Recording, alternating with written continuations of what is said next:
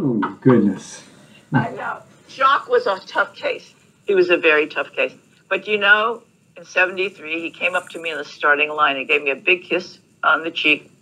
And he turned me around to the TV cameras and he said in that wonderful Scottish brogue, he said, Come on, lass, let's get a wee bit of notoriety. I love it. And, yeah, and that, and you know what?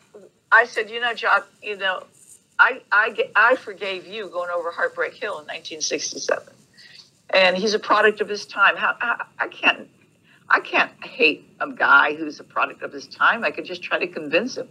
Anyway, so he and I became very good friends. We would, we would go to a lot of panels together, a lot of meetings. I helped, I helped launch his book.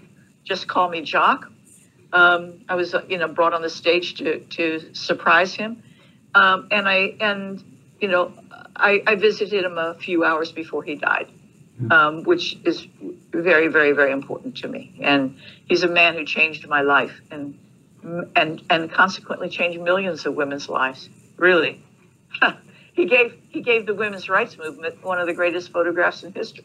It's so true. I know. Yeah. Yeah.